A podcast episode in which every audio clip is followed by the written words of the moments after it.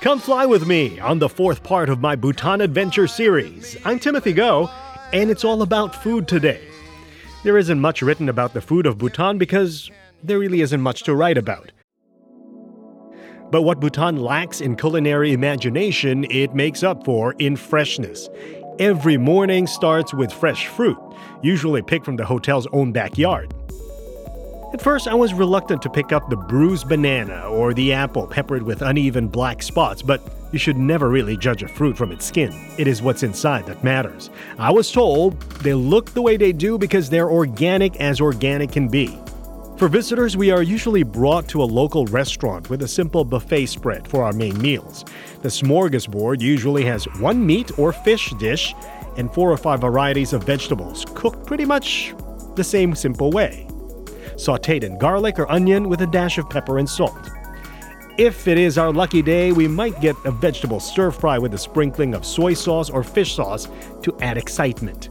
Singaporean traveler Jolin Ko shares her food experience. It's really, really fresh from the garden, um, and it's organic, presumably.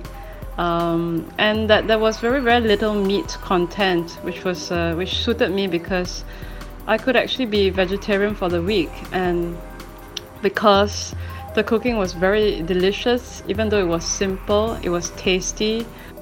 If you want a unique Bhutanese experience, take a spoonful of the ema datshi, Bhutan's signature chili cheese. It is a dish of chilies cut and cooked with cheese. Now, you can just imagine my violent reaction after I took a spoonful without asking what it was first. But other travelers seem to enjoy the kick. Mm, chili cheese, I like it, but I would pick out the chili seeds because it's it can get too hot. It's a very unique taste. It's very tasty. It's some it's and it's so simple. You can eat it with just like potatoes and chili cheese, and it tastes so good already. Another unique taste is the famed butter tea. It is common in the Himalayan region, a mix of tea leaves and butter. It smells rich, it smells buttery, and it tastes weird. It's like sipping a slightly savory and greasy soup stock served in a teacup.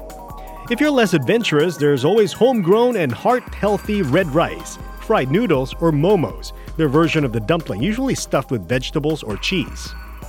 All that organic food gave me massive indigestion on my last day, and I can only attribute that to the absence of the usual chemicals and preservatives my digestive tract is used to. As soon as I got back to Singapore, I popped open a can of corned beef, ate it all, and felt so much better. If you like organic farm to table goodness, Bhutan is definitely a place for you to feast in.